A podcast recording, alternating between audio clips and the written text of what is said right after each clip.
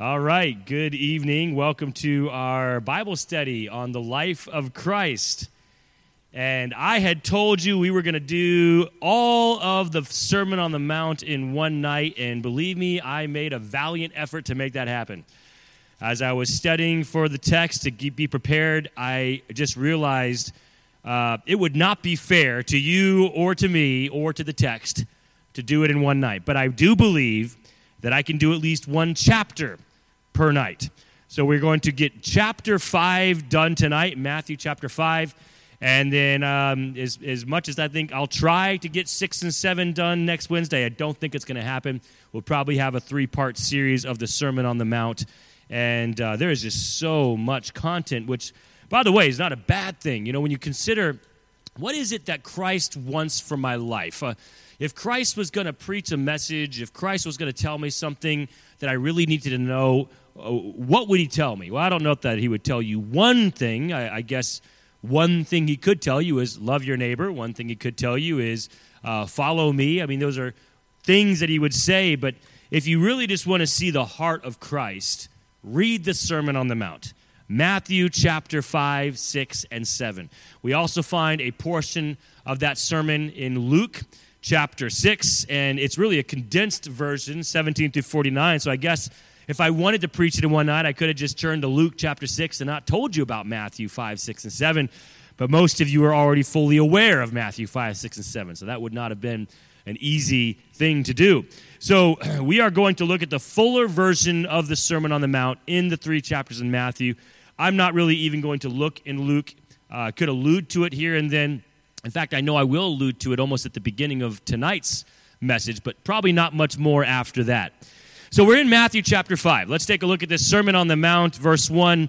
And seeing the multitudes, he went up into a mountain, and when he was set, his disciples came unto him. And he opened his mouth and taught them, saying. Now, when it says his disciples, that does not just limit the twelve apostles' disciples. It could obviously include others who were following him. He refers to a group, it seems, of about one hundred plus as his disciples, which seems to imply um, a commitment of, of folks who followed him throughout the three years of his ministry, just were not elevated by Christ to the position of apostle, of, of an extreme spiritual leader. And so he opens up his mouth, of course, and begins to teach, and we find the first A uh, part of the Sermon on the Mount, which might be one of the most recognizable and famous portions of his sermon, and that is the Beatitudes. Excuse me, thank you. The Beatitudes. Now, the Beatitudes have an idea of, of uh, an elevated state of emotional being. That's actually what the Beatitudes word uh, means, beatitude. It, it's, it's not so much attached to the the idea of a being of attitude or a doing of attitude or an action attitude, although it seems if you parse the word out, oh yeah, you know, it's an action verb of attitudes. No, it actually means an elevated level of emotional stability, a high joy, you might say. And so these nine Beatitudes, now I put nine. Some, if you look at messages or read books or look at content online or blogs, you might find eight Beatitudes. The reason being, I think a lot of folks take the eighth and ninth, combine them into one, and just come up with eight. But I have a reason for having the Beatitudes stretched into nine of them, because we have nine blessings, and each blessing is attached with the reward. And verses, and the eighth and ninth blessing and reward are not only separate blessings, but they are separate rewards. So I, I would not attach them, although there are some similarities between the two. We'll see those shortly.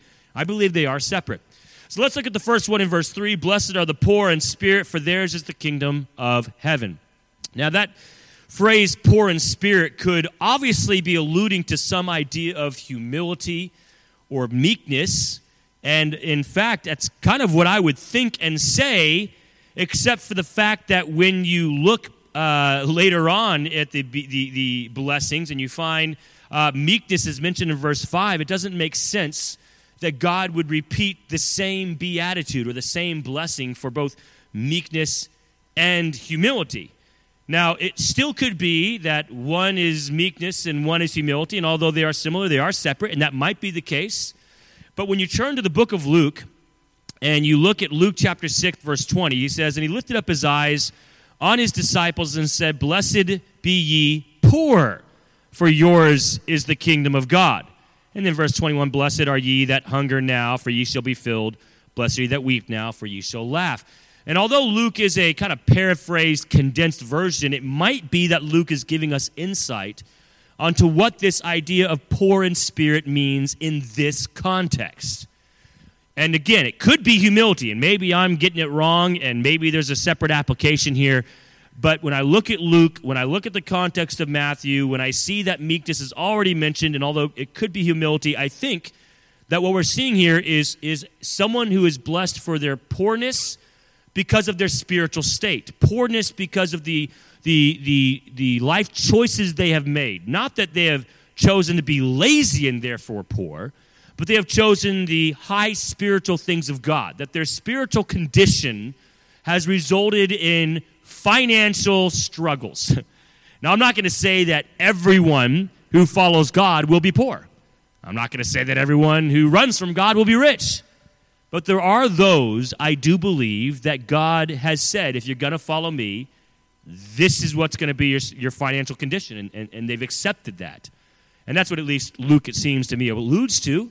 And so in Matthew chapter five, verse three, we find that those who are poor, they are reminded of the kingdom of heaven, that they are given the kingdom of heaven, the, the, the rewards they will receive, the eternal condition of paradise, the eternal inheritance of walking on streets of gold and living in a mansion in God's home.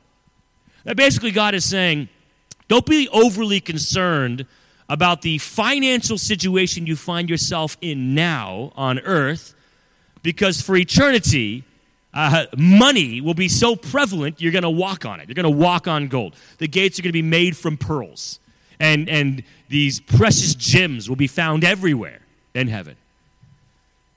We find the second one in verse four, "Blessed are ye, are they that mourn, for they shall be comforted." And so those who find themselves in a state of sorrow, whether that's attached to a lost loved one, someone who has passed from this life into eternity, whether it's sorrow attached to a pain that has caused you or, or some other trial that you've gone through, regardless of the reason for the sorrow, we have a God that cares, cares enough to comfort. We are reminded of the comfort we find in God when we sorrow. Now, I want to tell you, comfort does not mean eliminating the sorrow. Just because we're going through a trial and we are suffering and struggling and sorrowing doesn't mean God's going to take the trial away from us. What it means is God will comfort us through the trial. We have a lost loved one and we're sorrowing doesn't mean God's going to bring them back on this earth alive presently, but God will comfort us through that time of sorrow as we, we reconcile the fact that this loved one is no longer on earth with us. God cares. He cares enough to comfort. We find the third blessing in verse five. "Blessed are the meek, for they shall inherit the earth." This idea of meekness is not uh, weakness. It's been said by many others over many years. Meekness is strength under control. Meekness does not mean that you're some cowering uh, weakling. It means that you don't allow your power to control your attitude. You don't allow your power to control your relationships. Like a, a young child, elementary-age child, who because he grew bigger than everyone else, because he or she is taller and stronger than everyone else, they exert their strength and size because they can. Meekness doesn't mean they shrink. Meekness doesn't mean they, they lose height. Meekness means they don't allow their strength and their height and their their uh, growth above other classmates to affect how they treat people. Christ, we're told, is meek. We're told of Noah, I'm sorry, of Moses, excuse me, in the Old Testament being meek. Moses had the most political power up to that point the nation of Israel had ever seen, at least as a nation in themselves. Moses could have condemned any of them to death. And yet Moses chose to be meek and not exert his authority over the Jews unnecessarily. Christ chose to not exert his, his heavenly power. God himself chose not to strike with lightning every down every time someone called him out, or every time someone uh, condemned him with a lie, every time someone angrily, falsely accused him. In his meekness, he did not use his power to overwhelm everyone. It didn't mean Christ was weak, and it didn't mean Moses was weak. But those who choose to be meek and to treat others with kindness, respect, compassion, regardless of their size, regardless of their age, regardless of their power, regardless of their authority, they choose to contain it and not overwhelm people with it. God says, you'll inherit the earth. That idea of inheriting the earth, there's different thoughts on what that could mean. Some who believe it means you'll inherit the new heaven and the new earth when God, when Christ returns, reigns a thousand years, destroys it all, and starts over. We'll get to inherit that with him. Uh, attached, you might say, to the Old Testament covenants. There are some who think it means that we'll get to inherit the blessings of this life now. Personally, I believe it's a little bit of both. I believe that when it talks about inheriting the earth, it means just that, that, that God has something for us on this earth he wants us to enjoy. Not just then when he comes back and we reign with him for a thousand years. Not just then when he starts over with the new heaven and new earth. I believe it includes now and then. That we will enjoy the blessings God intends when we do not let pride destroy us and others. Because essentially pride is the opposite of meekness. Pride is thinking because you have a position of authority, you can belittle people. Because you are bigger, you can take from them. You can abuse them emotionally or physically. And so we're told about the many dangers of pride throughout the Bible, both Old and New Testament, and how pride eliminates the blessings of God. Whereas meekness, when we eliminate pride and embrace meekness, we get to enjoy the rewards and blessings of this life. How many of those earthly blessings, how often, which ones, that's all up to God. I'm not going to tell you that if you're meek, you'll be the richest, happiest person in this life. But I am telling you, if you're meek, you'll be able to enjoy the blessings God intends for you to have now, not just in eternity. Okay, verse six, blessed are they which do hunger and thirst after righteousness, for they shall be filled. That That word righteousness obviously includes a, a level of holiness, a level of purity where there is no active sin controlling your life. The word righteousness, as it's in this text, does not mean perfection. There are times where it does when it's attached to God. But here, obviously, none of us will attain perfection. But we can attain a, a place, a spiritual place, where we are not actively controlled by sin. That if there is sin in our life, when we do sin, we give it to God, we repent, we move on, it doesn't have a hold on us. Essentially, sin can't blackmail you because you've already let it go. It has no hold on you. It can't blackmail you between you and God because you've already given it to God. And so those who seek that spiritual level, that spiritual condition of no sinful walls between you and God, God says you'll find it. It's not hard to discover. God's not going to make it difficult for you to attain this level of spiritual righteousness. The only effort, the only action you have to take is repentance. Verse number seven, blessed are the merciful, for they shall obtain mercy. I've said many times, I believe that one reason God is so merciful to me is because I have taken that verse to heart, and I have made it a very... Um, large part of my ministry philosophy, to not hold a grudge against anyone, to be merciful to families, parents, students, children, adults, church, school, to be merciful to my family, to be merciful to my church family. And I have discovered in my own personal life how true verse seven is, that there is much worse I deserve that God has not given me. And yet God gives me mercy instead. And I believe it's because I have been merciful to others, and that, that is a promise from God. Verse eight, blessed are the pure in heart, for they shall see God. Those who attain a, a just lifestyle, you know, kind of closely related to righteousness, but this idea of pure in heart, those who who are seeking the truth, following the truth, not embracing deception, not following lies, but those whose hearts know and follow truth, they will also know and see God. Well, that makes sense. Christ says, I am the way, the truth, and the life.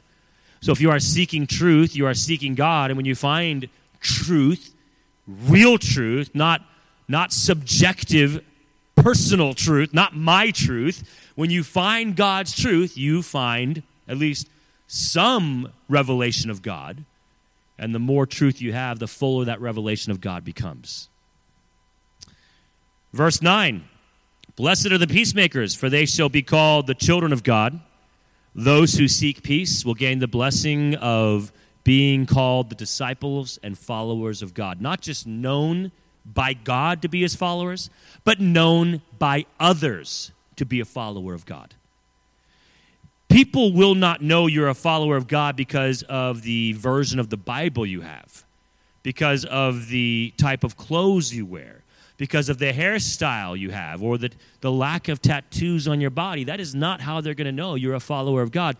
There are only so many instances where God clarifies. People will know you're my follower. Here he says, if you're a peacemaker. Another location he says, if you love. That's how people will know you are a follower of God. And righteousness' sake, for theirs is the kingdom of heaven. Now, if you notice verse three, we also find the kingdom of heaven is attached as a blessing. So it's given twice. Verse three, it's attached to those who are poor. You might be on the side that thinks poor in spirit. You might agree with me tonight and think it's attached to being poor in this life because of your spiritual condition. Either way, the blessing is the kingdom of God, eternal inheritance. And we're reminded again of that blessing attached to persecution. And I think that that's uh, makes sense to me. Essentially, verse three, you are giving up it, you're giving up your pride or you're giving up your finances, one or the other, for God. And God says, I have better for you in eternity. And in verse ten, you're giving up your physical health, persecution for God. And God says, I have better for you in eternity. You know, verse three, we're reminded of the kingdom of heaven in the light of, of financial blessing. In verse ten, we're reminded of the kingdom of heaven in the light of physical blessing. A body that will never die, a body that cannot experience pain, a body that will not get older. And so in verse three, we reminded, no matter how much money you give up for God now, you're going to be, you know, rolling in dough in heaven. It, will, it won't even matter because there's so much wealth in heaven that it's basically non-existent to be wealthy. And in verse ten, we're reminded that no matter what you suffer physically on behalf of God's kingdom now, there is no suffering physically in heaven for eternity. And then verse eleven, this is where I said that ten and eleven, it seems some attach the two, the eighth and ninth blessings, because verse eleven says, blessed are ye when men shall revile you, and again persecute you, and shall say all manner of evil against you. Now I recognize persecute is in both ten and eleven, but verse eleven kind of fleshes it out and adds more to it. It states revile, and it goes after persecution to say, and says all manner of evil. I think that verse eleven, the persecution in verse eleven is attached to reviling, attached to uh, uh, uh, verbal attacks. Whereas verse ten, persecution is attached to physical attacks. Now, I'd rather take the verbal attack any day of the month. I mean, my personality, verbal attacks don't really do much to harm me. Uh, maybe you might disagree. The way that someone's words could affect you might be different than me, but I'd rather go through hearing someone say something and I can walk away from than feeling pain personally, but neither one is enjoyable. The reason I separate them, though, is because verse eleven gives us a different reward. Look at verse twelve, where the, where the reward is given. Rejoice and be exceeding glad, for great is your reward in heaven, for so persecuted they the prophets which were before you. So God is speaking specifically, not about kingdom of heaven in general, but specific rewards for those who are reviled, rejected, who are verbally attacked, and still withstand, and still move forward, and still stay committed to God, we are told there are rewards waiting in you for that persecution and your faithfulness through it. All right, let's move on now. We've got a lot to cover on the Sermon on the Mount. Of course, you recognize the famous passage in thirteen and fourteen might be the second most famous passage, Beatitudes, I think, being the first, and then these being the second, and then the passage on divorce might be the third, and then the passage on the eye for an eye, tooth for a tooth might be the fourth, although I think a lot of people misunderstand that passage, don't truly comprehend what God is saying. But let's take a look at verses thirteen, fourteen, fifteen, and sixteen. Ye are the salt of the earth, but if the salt have lost its savor, wherewith shall it be salted? Verse fourteen, ye are the light of the world. A city that is set on a hill cannot be hid. Verse fifteen, neither do men light a candle and put it under a bushel. Verse sixteen, let your light so shine before men that they may see your good works and glorify your Father which is in heaven. Now, salt in the first century was not used so much for flavor as it was, as it was used for storage conditions. Salt was rubbed into meat to allow it to last longer. And so although I've heard messages preached how we need to cause the gospel to taste good to people, like, you know, salt flavors food, well, that's not really a great application because not everyone likes salt on their food. And so if we take the Bible out of context and try to apply it in a way it's not intended, you can almost do more damage.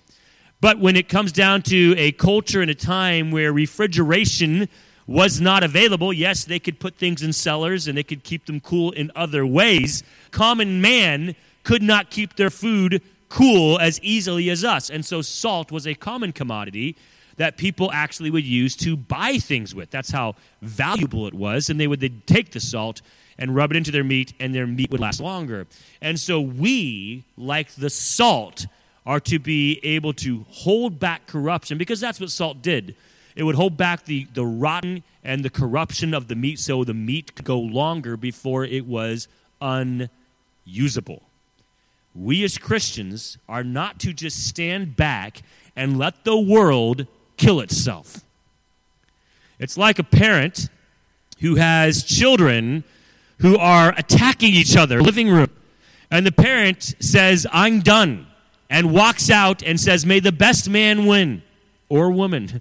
Let me know who survives. That's not good parenting. Now, a parent can separate the children and discipline the children, and someone could say, yeah, but they're just going to fight again later. But the parent can say, I understand that, and I'll be there again later when they fight next time. I'm not going to give them over to their destructive behavior. I recognize that correcting them today doesn't make them perfect children. I realize that redirecting them today doesn't mean I won't have to do it tomorrow. But that's my job. I signed up for that. So tomorrow, I'll still be here to redirect them. Next week, I'll still be here to correct them. So this family doesn't eat itself alive. And yet, so many Christians and so many churches walk out of the room and say, may the best man win, let me know who survives. Because what's the point? If we speak truth today, you'll just run tomorrow.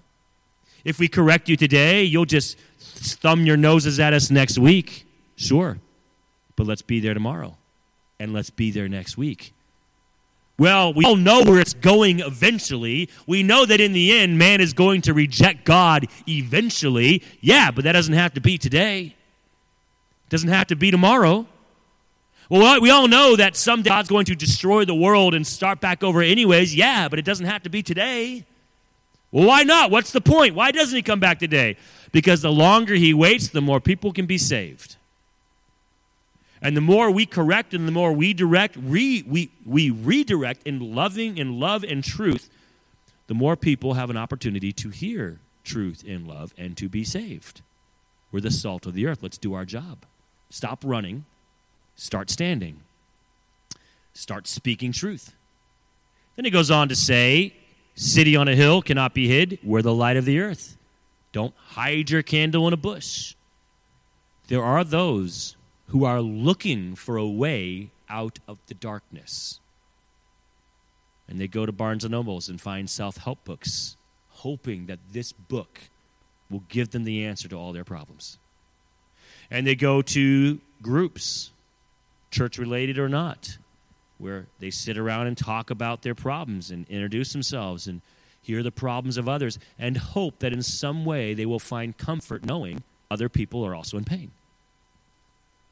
And they try certain medicines, and they try certain foods, and they try certain workout programs, and they try drugs, and they try alcohol, and they try sex. They'll do anything and everything to escape the darkness.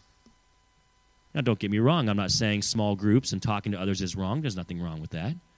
I'm not saying medicines in, done within reason and balance. There's nothing wrong with that. I'm not saying that that uh, uh, finding peace with friendships and connection with people, that's nothing wrong with that, but all of those things, at best, only mask the symptoms.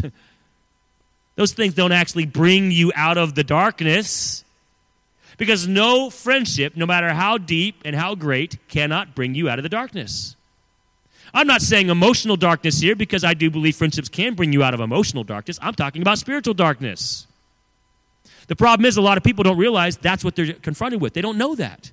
They think it's just an emotional thing. Well, the reason you're emo- in emotionally dark places is attached to your spiritual darkness. And if your spiritual condition can find light, you are setting yourself up. I'm not saying that it's guaranteed that as soon as you get saved, all your emotions melt away and you're happy all the time. I'm not saying that. I am saying that when you find spiritual light, when you come to darkness, you are setting yourself up for success in all other areas of your life. The greatest response to mental health is spiritual health. Not the only response. I believe there are other practical steps that God has in His Word to address mental health. But those other practical steps only assist slightly when you don't take the greatest step of spiritual health. Connection with God through salvation, and if you are saved, reconnection with God. And when you reconnect with God, now taking those other practical steps will do so much more for your mental health than they did before. But people are looking for ways out of the darkness. And why aren't they looking for Christians? Why aren't they looking for churches? Could it be that we're not the salt? And so when they're looking for the light, if we're not the salt, why would they think we're the light? Christ calls us both, not just one or the other. Because when you are the salt, when you stand on truth, speak truth, and live truth, when people are looking for the light, chances are they'll come to you. And when they find you, your goal is not to bring glory to yourself, but verse number sixteen, and glorify your Father which is in heaven. That when they come out of spiritual darkness, they won't praise you, they'll praise God. That's the goal. It saddens me to see Christians leading people to the Lord, and in some way, in their own minds, justify glorifying themselves because they were used to lead someone to the Lord. How dare you? Glorify God. It was His victory, not yours. The salt and the light. Let's go now to the next section, section of the law fulfilled. And so we see here in verse seventeen, think not that I am come to destroy the law or the prophets. I am not come to destroy, but to fulfill. For verily I say unto you, till heaven and earth pass, one jot or tittle shall in no wise pass from the law, till all be fulfilled. Whosoever there shall, therefore shall break one of these least commandments and shall teach men so, he shall be called the least in the kingdom of heaven. But whosoever shall do and teach them the same shall be called great. Verse twenty, for I say unto you that except your righteousness shall exceed the righteousness of the scribes and Pharisees, ye shall in no case enter into the kingdom of heaven. I love that last verse in this particular part of the message because the first part could lead to some confusion.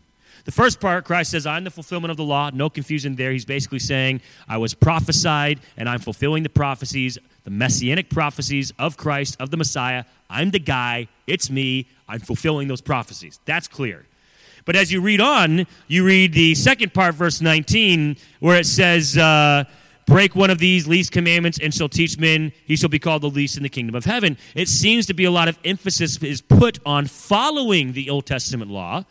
And if, if it ended there, you could walk away thinking, man, I if I don't follow the law, I'm least in the kingdom of heaven. Essentially, am I even saved if I don't follow the law, even the least of the law, which implies if you follow the least, you follow all of it. And so there could be some confusion there, but look what Christ ends with. He says in verse twenty, except your righteousness exceed the righteousness of the scribes and Pharisees, essentially you can't be saved, you can't go to heaven. So Christ in verse twenty is clarifying, look, it's not following the law that gets you saved. It's not following the law that gets you into heaven, because that's what the Pharisees think, and the Pharisees believe that their outward adherence to the law is their righteousness and is enough to get them to heaven. And God says that's not true. So when we look at both of these parts of the text balance, what I believe Christ is saying is this: following God's moral code, following the Word of God is important to God. We need to follow the Word of God. Christ later says, if you love me, keep my commandments. But even if you could do it well, it's still not enough to get you to heaven. So you don't do it to be saved or to stay saved. You do it because you want to honor and love your Savior, who saved you because of what he did, not what you did. Next text, talking about anger. Now, I think there's a lot of confusion attached to anger.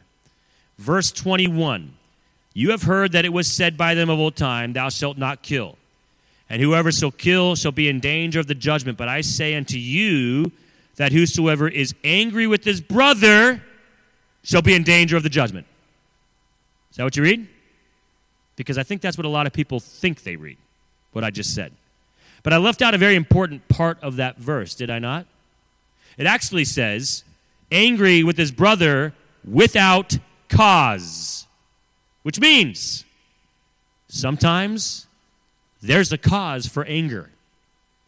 Christ was angry when he overthrew the money changers' tables and whipped them with a scourge.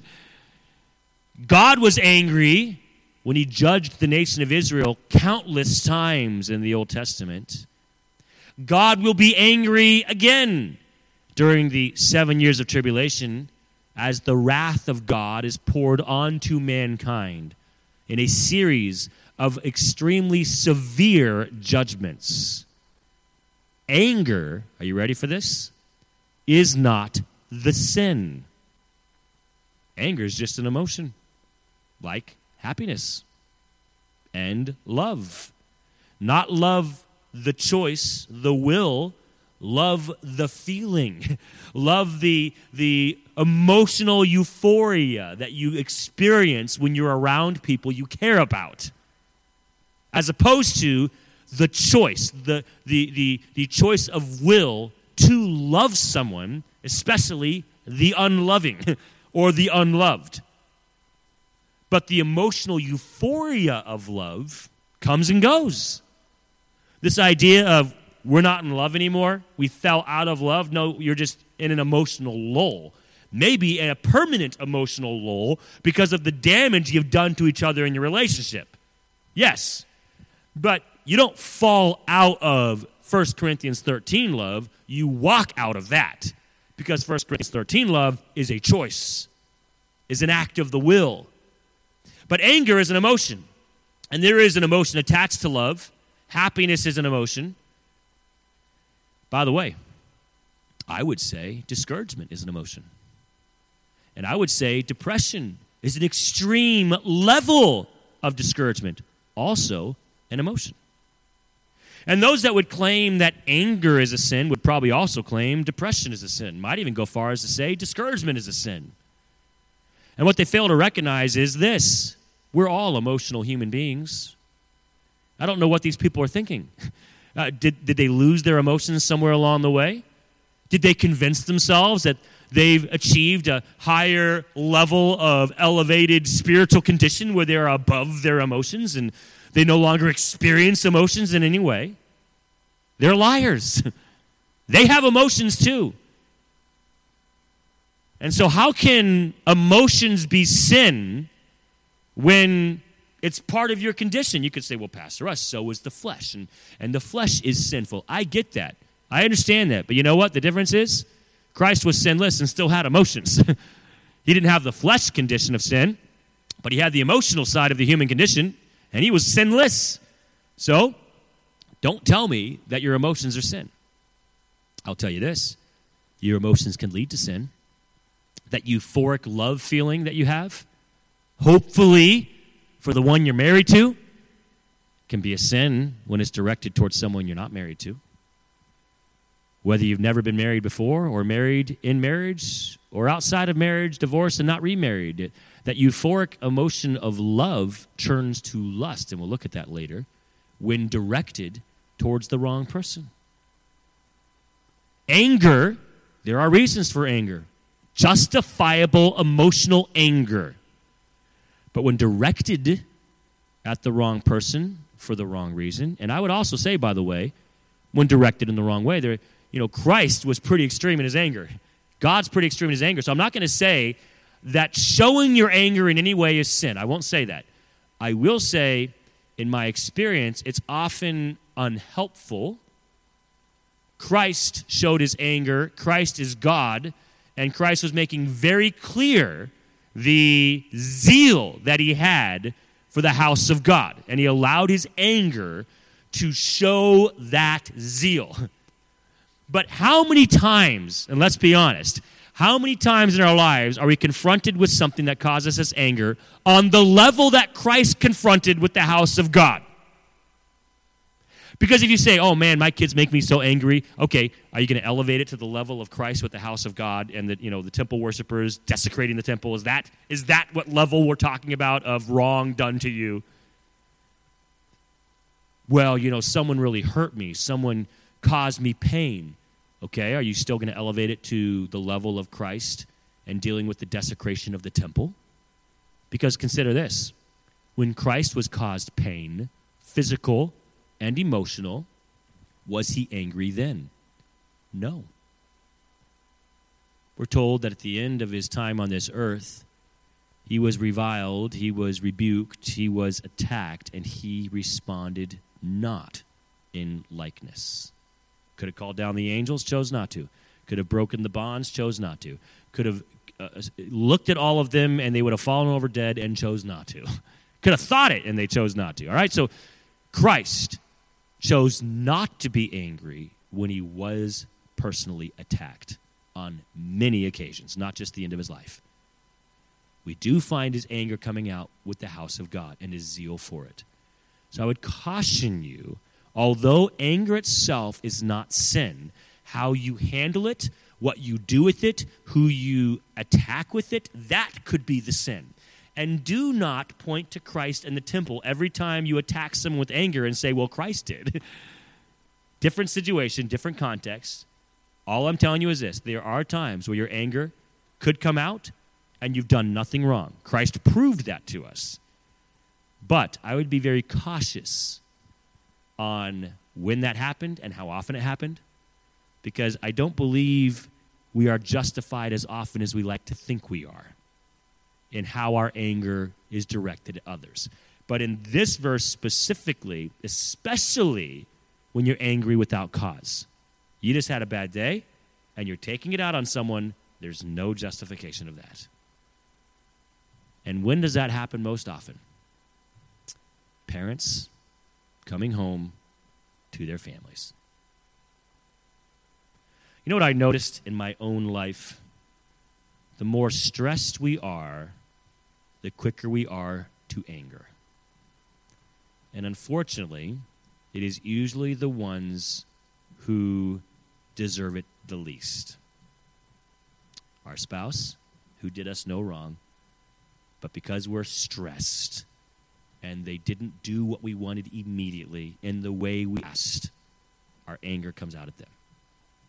Our children, who can't even fight back, They don't have the authority to fight back. They don't have the age, the experience, the wherewithal. They have no ability to respond to your anger. You're going to throw it at them like, what are you thinking? Not only don't they not deserve it, they can't even defend themselves against you. Because the moment they do, now you're really mad at them. Because now, like, you're justified in getting angry at them. My recommendation to you is deal with your stress before you go home. Don't take it home if at all possible. And if you do take it home, then deal with it at home. I, on, on many occasions, this is not a rarity. This happens often. My wife and I, I get home. My wife um, has stressful days of her own for other other reasons.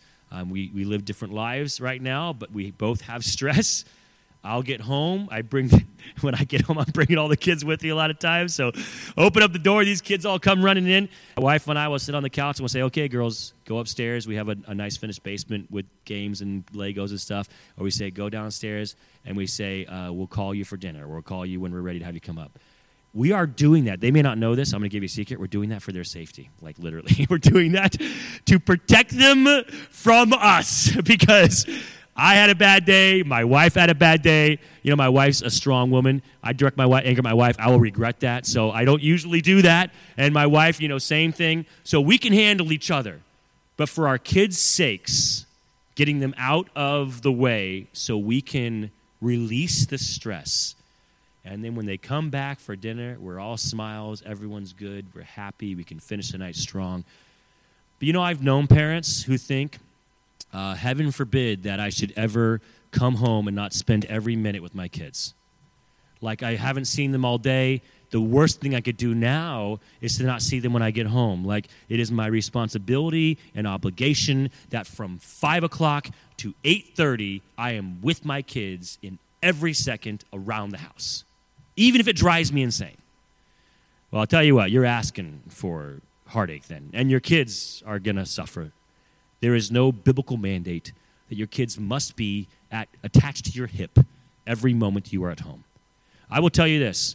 I strongly believe that children will benefit more from thirty to forty-five minutes of quality, happy, peaceful time with their parents who are stress-free because they weren't attached to your hip for four hours after a stressful day. They will benefit more from that than three and a half hours attached to your hip, and you just annoyed at them the entire time because you cannot recover from your day.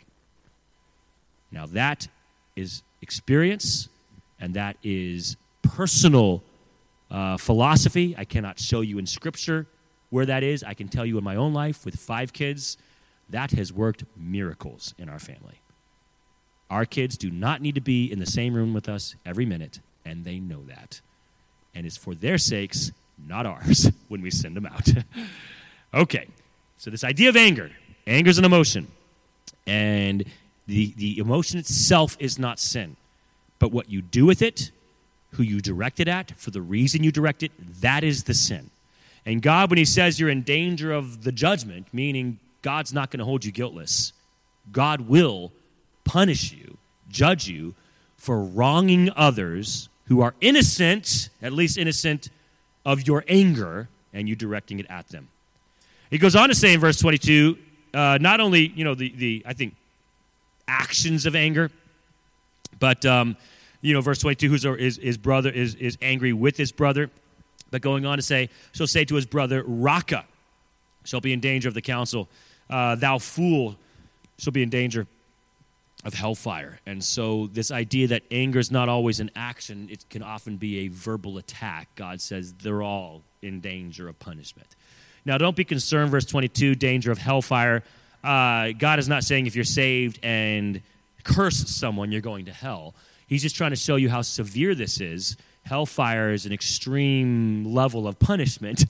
And God is saying, uh, I take it pretty seriously. So watch what you say and watch what you do when it comes to anger. And then it goes on in, in the following verses to talk about reconciliation, verses twenty-three and on. If you are going to the altar to worship and you remember verse twenty-three, uh, someone has aught against thee, God says, leave thy gift at the altar. Basically, stop worshiping and go and do what? Go and be reconciled to thy brother. Then come and offer thy gift. Return to worship. How many Christians worship every Sunday morning knowing they've offended someone and not caring? How many Christians come to worship knowing someone is angry at them and not caring? God says, I care. In fact, I care so much, I'd rather you not, can you believe this, not go to church Sunday.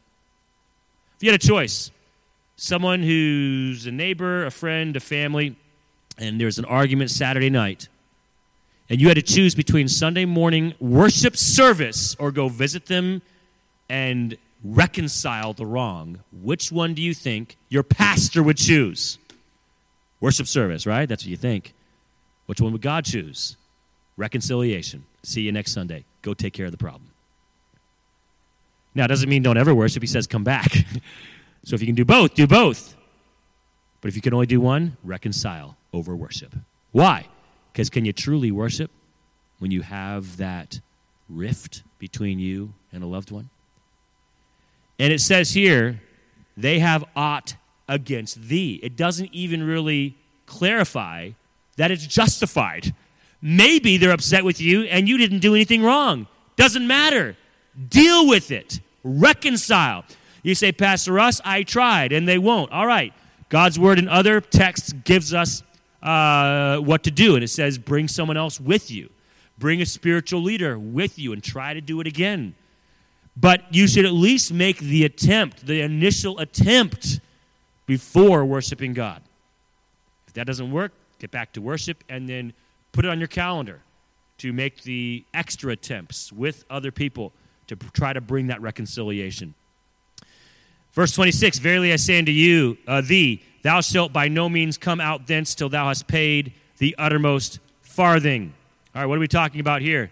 Well, in verse twenty-five, agree with thine adversary quickly while thou art in the way with him, lest at any time the adversary deliver thee to the judge. All right, adversary, enemy.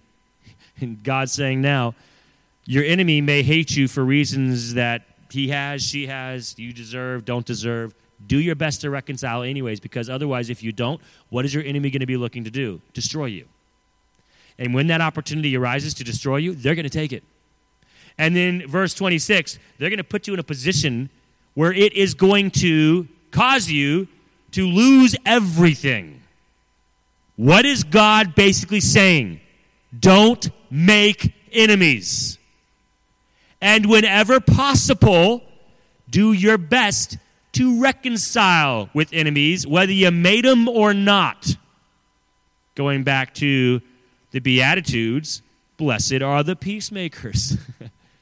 How many Christians are like, you know what? If they want to be my enemy, then that's just their problem, not mine. I'm just going to move on then. Well, that's not the Sermon on the Mount. If you have an enemy, try to turn them to a friend. It does not mean change your morals to gain friends. It does not mean uh, twist truth to gain friends, but make an effort to eliminate all enemies. And it boggles my mind how many Christians, including spiritual leaders, pastors themselves, it seems are looking for a fight. They want enemies. It's almost like they don't think they are followers of God unless they got a line of enemies behind them. Like the more enemies they've got, in some way, the more righteous they are, right? If I got fifty enemies, man, that means I'm really godly because of all the people that hate me. Not according to Christ's message here. Well, Christ had enemies. Yeah, but Christ wasn't looking to make them. And on, on, on multiple occasions, Christ even spoke with those enemies and tried to correct them. He wasn't looking to create more of them. Reconciliation is a trait of godliness. This idea of just accepting the fact that you have enemies and accepting the fact that people hate you and not doing anything about it, that's not godliness. And then we get into another emotion we talked about, love, this euphoric, emotional state of love, when directed at someone other than your spouse, would be lust in the biblical sense of immorality. I mean, I think, you know, the American word lust could be directed towards your spouse and still be okay, but the Bible's use of lust would be intended towards uh, people you're not married to and should not be lusting after. And so in verse twenty-seven, full time thou shalt not commit adultery, but I say unto you that whosoever looketh on a woman to lust after her hath committed adultery with her already in his heart. Don't you think it's interesting? It's, women can't lust. I mean, we all, we're in this room, we, we know women can lust, right? But isn't it interesting that when Christ was choosing, instead of saying they or them, he was choosing a specific gender, and he chose to have the men represent, the to embody this idea of lust. And I don't think anyone in this room is surprised that he would do that. Because, of course, women can lust, but also, of course, men seem to have a lot bigger problem with that than women. And so God is saying that in the past, maybe you misunderstood, maybe you misheard that when it said, thou shalt not commit adultery, maybe you thought as long as you didn't have the act of, of sex, that everything else was okay. You know, emotional adultery, some kind of connection with someone on a level that's not healthy, but you didn't sleep with them. You know, no clothes came off, so God still's like, thumbs up, you're still good. Don't worry about it. Just keep your clothes on. Christ is saying, let me clarify this for you. Any kind of unhealthy, romantic, lustful attachment to anyone that is not your spouse is sin. It's a problem. A lot of men committing a lot of adultery, obviously, with pornography. Obviously, that is a, a very massively growing problem. As a youth pastor, it was it was becoming scary how fast it was growing among teenagers. I'm no longer a youth pastor. I'm a principal of a school, so I don't deal with teens as often directly with that kind of stuff. Uh, their their habits, their bad habits as I used to, but still enough to see it's still growing. And you know what's even scarier? It's not just growing in numbers, it's growing in age, meaning younger kids are getting sucked into it now more than ever uh, than ever before. I mean, we shouldn't be shocked about that. What do younger kids now have that they never had before? Unlimited access to the internet. Said it many times, and I'll keep saying until the day I die. I don't know what you guys are thinking. I'm not saying you guys in this room. I'm saying you guys, Christians in general. I don't know what they're thinking. Why would you give an eight-year-old unlimited access to the world's sin? Like, you really think there's not going to be a problem there? I've talked to so many parents, I, I've lost count, that regret giving their child unlimited access to social media and the influence of it and internet. Will I trust my kids? Okay, well, you obviously don't know the human condition, but let's just put that aside. Do you trust everyone else's kids who have access to your kid now that they have a phone? No. Then what are you doing? Do you trust every single person on social media? No. Then what are you doing? Do you trust all of the website makers out in the world? No. Then what are you doing? Well, I trust my kid. We've already gone over this. The internet is not just your kid, okay? He's not walking into a store where he's the only one there. She's not walking into an online presence where she's the only entity. The internet is billions of people who now have access to your child through FaceTime. And we're shocked that kids are getting in trouble, and we're shocked that kids are becoming addicted to pornography. Why are we shocked? Are we that stupid? Look, I'm not trying to belittle those online. If your kid has a phone, that is your decision. I'm just telling you, I really believe it's a poor one. I'm not telling you you are sinning for giving your child a phone. I would say, uh, I'm going to be honest with you, I would say that you are deceived and you are ignorant. You are naive. Let's put it that way. Maybe that's the nicest way to say it. You're naive. Giving your child a phone is naive. Now, at some point, obviously, kids become teens, become adults, and at some point, responsibility is given. When that line is drawn, where that line is crossed, I'm not going to tell you I know exactly when. I'm pretty confident it's not eight years old. I'm almost assured it's not thirteen years old. I work with thirteen years old. I can tell you they're not ready for that level of responsibility. You know, maybe older teens, young adults, obviously, I get it. You have to decide when your child is prepared not just to be trusted, but when your child is prepared to defend themselves against billions of other people in the world who want their destruction.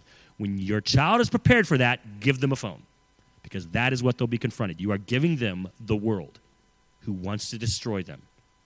Are they mature enough and old enough to defend themselves against the world's desire to destroy them? Eight-year-olds are not. Thirteen-year-olds are not. I'm not even convinced fifteen-year-olds are. You ask my daughters, You getting a phone? They'll say no. When are you getting one? They'll say when we get out of the house in college, because that's when they're getting one. And it probably won't even be me getting it. They'll have to buy their own. I'm not going to buy them a phone. I am not giving my kids a phone. They want to call someone, they can use my phone. Someone wants to call them, they can call me, and I'll give them the phone. Call me old school, I don't care what you say, but I'm not giving access. I'm not giving the world access to my children. And I'm not giving my children access to the world. Because naive people are overly trusting. And so men and women in our culture are continually sucked into lust. And unfortunately, it doesn't just stay up here. They start acting on it. And that's what we're seeing, a culture acting on lust, giving in to all kinds of sin and calling it love. And you see the, the title up there. Can you see the, the two intertwined? That's the world. That's how they view it. Love and lust, they just go together. You can't separate them. You know, when you when you just feel it, you just got to do it, you know. And if you, you know, if it feels good, how can it be wrong, they say, right? Love is love, they say. I don't think we're defining the same word. And when we talk about the word, I, I really don't think we actually are talking about the same word. Love, lust, they say. No, it's lust, and it's wrong. Divorce. I preached a series of messages on divorce, and I don't want to go overly in-depth today, but let's go ahead and read this text, portions of it at least. Verse thirty-one, it hath been said, whosoever shall put away his wife, let him give her a writing of divorcement. But I say unto you, that whosoever shall put away his wife, saving for the cause of fornication, causeth her to commit adultery. And whosoever shall marry her that is divorced committeth adultery. Now, I believe that there are other passages that give us more information than just this one about divorce. And you say, well, Pastor Russ, Christ is very clear here.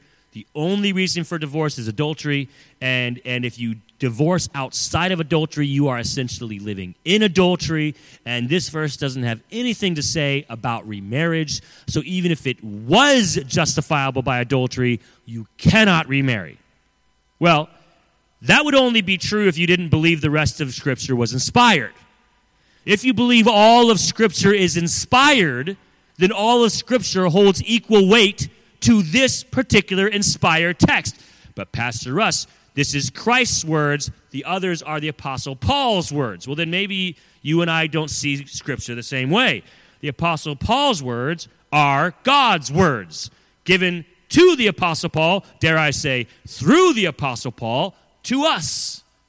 So when I read the Apostle Paul's letters inspired by God, and when I read uh, the, the, the text of Matthew inspired by God, whether Christ spoke it or not, they're equal weight. And there are other passages that speak on divorce and other passages that give us more information, such as when someone wants to walk away from the marriage, specifically it says an unbeliever. It's hard to know if someone really saved or not, but specifically when an unbeliever says, I'm done. I'm done with God. I'm done with you. I'm done with this family. I'm done with Christianity. I'm not. God says, let them go.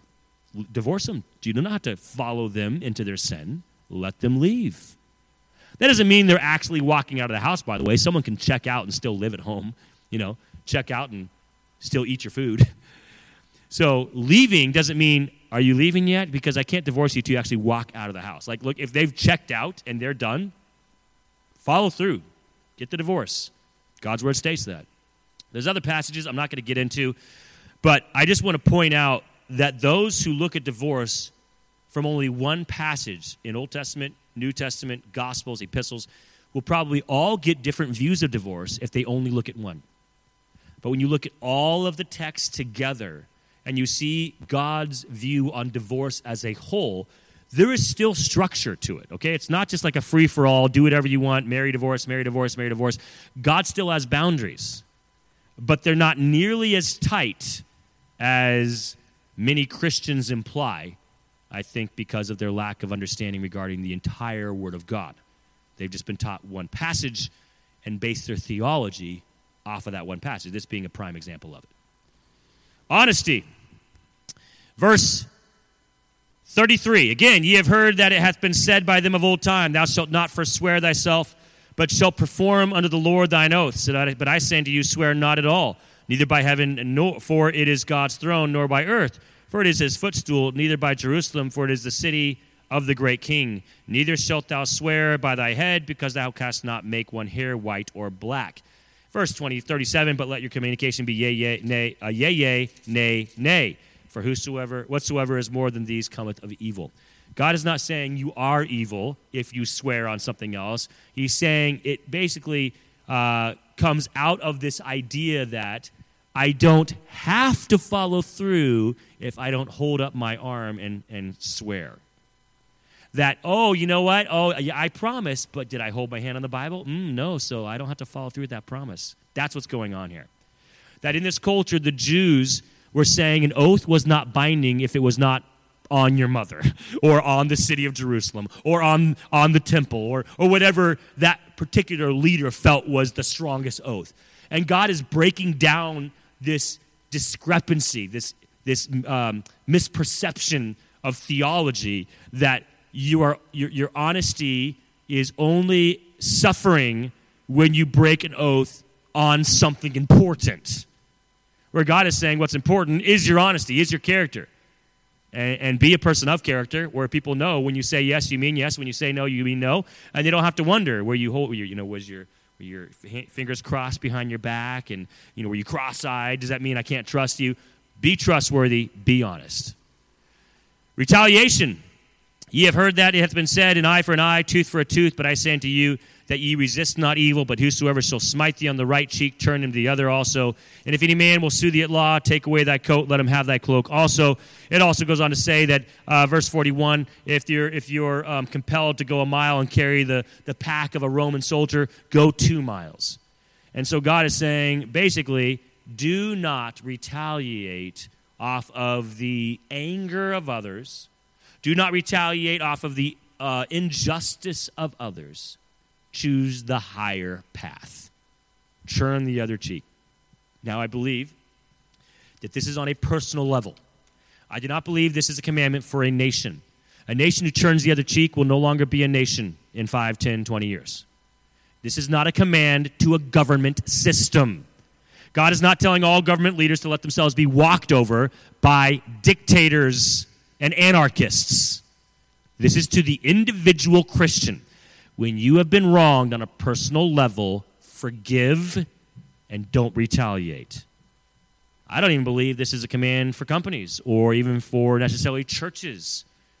There are, you know, if a church has been wronged, if someone has wronged people in the church, the church is told to confront that wrong, not to turn the other cheek and let the person run rampant in the church. But the leadership is told to confront the wrong and to address the issue. But we're talking on a personal level. level. You do not need to be the judge and executioner for every wrong done to you. Love in action. We're almost done. Verse number forty-three. Ye have heard that it hath been said, thou shalt love thy neighbor and hate thine enemy. But I say unto you, love your enemies, bless them that curse you, do good to them that hate you, pray for them which despitefully use you and persecute you, that ye may be the children of your Father which is in heaven.